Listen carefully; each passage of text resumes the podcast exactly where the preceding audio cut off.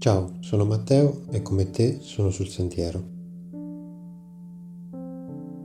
Così, come gli alpinisti lasciano un segno a chi arriva prima o dopo, ti lascio queste riflessioni sorte durante la pratica della meditazione.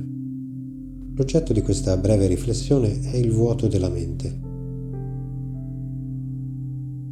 Spesso mi sono domandato come la mente, che è sempre indaffarata, occupata a pensare, possa farsi vuota.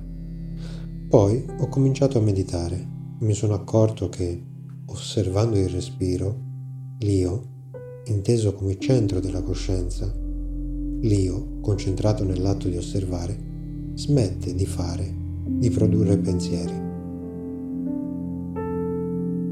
Impegnato solo a osservare il respiro, l'io si mette da parte. Così la psiche può respirare e la coscienza può intuire. Si comprende quindi che la mente è un organo e come tale produce una percezione sensoriale. Per il buddismo l'essere umano possiede sei sensi, gli aggregati di forma, sensazione, gusto, olfatto, tatto e gli oggetti mentali.